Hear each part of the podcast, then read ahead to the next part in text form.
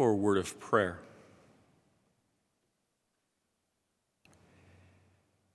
Heavenly Father, as we move through this Advent season, help us to reflect upon the great gift of your Son, our Savior Jesus Christ.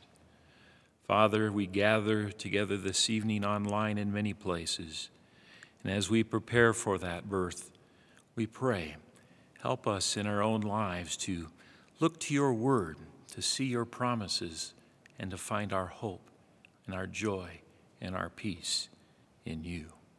We pray, be with us this evening in Jesus' name. Amen.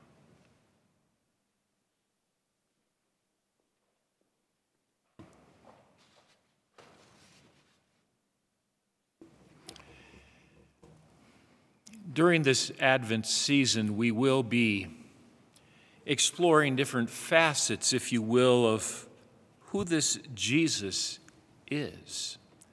And we begin by this evening taking a look at Jesus as the Son of David.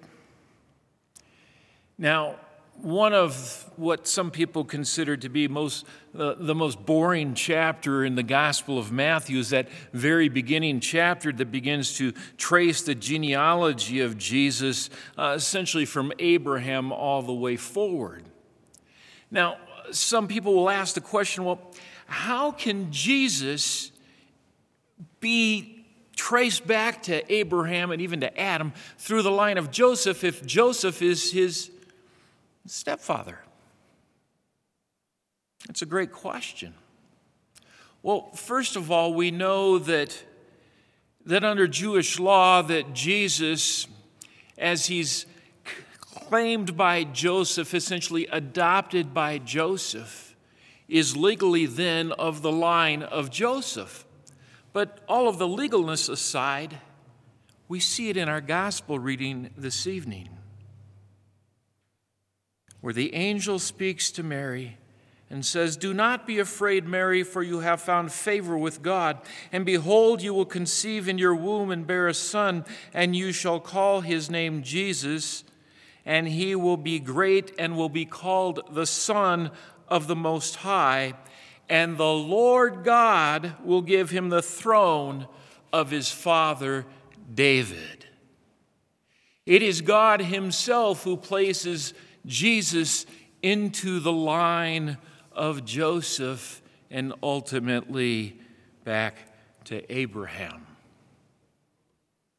Matthew's family tree is rather intriguing and it's important to us to understand this line from which Jesus descends. If you look at the tree, and you can't read this print because it's too small for you, but you'll see some, some red, some red uh, names on there, if you will. And those are individuals, if you will, in the tree of Jesus that kind of stand out uh, for perhaps the wrong reasons, because you see, we learn that Jesus comes from a line of shameful sinners. Let's take a look at them very quickly. The first one that comes out in red is really the, the daughter in law, if you will, of, of Jacob. Excuse me, Judah. Daughter in law. And that, that'd be okay, except that she seduces her father in law. He didn't know who she was, but regardless, he shouldn't have even entertained the thought. Now, what's really interesting to me is, is we see her name in this lineage uh, of, of Jesus, and she's the one that kind of gets the black mark, but really, Judah should as well.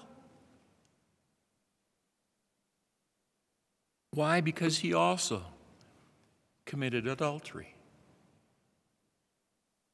The next one highlighted in the tree is Rahab who is a prostitute, a harlot, if you will, in the city of Jericho. And she's the one who uh, lowers down the rope and lets the two spies into the city. And here she is, and she marries into the, the family tree as well.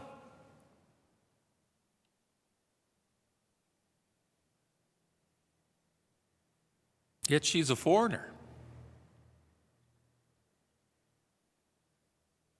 And a prostitute. One that doesn't really belong.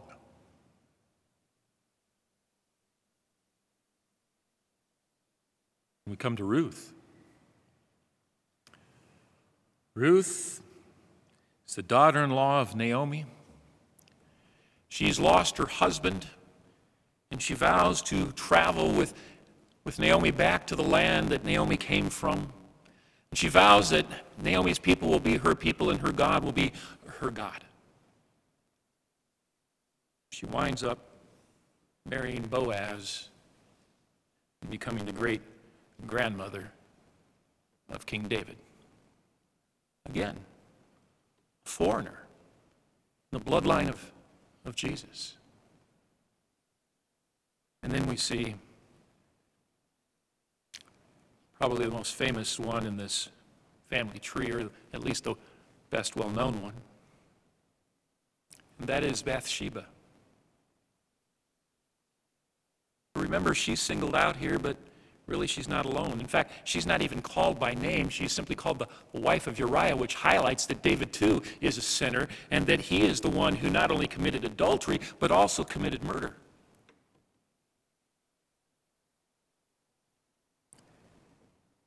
And finally, there's Mary, the mother of our Lord. You say, well, why is she in there? Well, because you see, she's pregnant outside of wedlock. An offense punishable by stoning to death.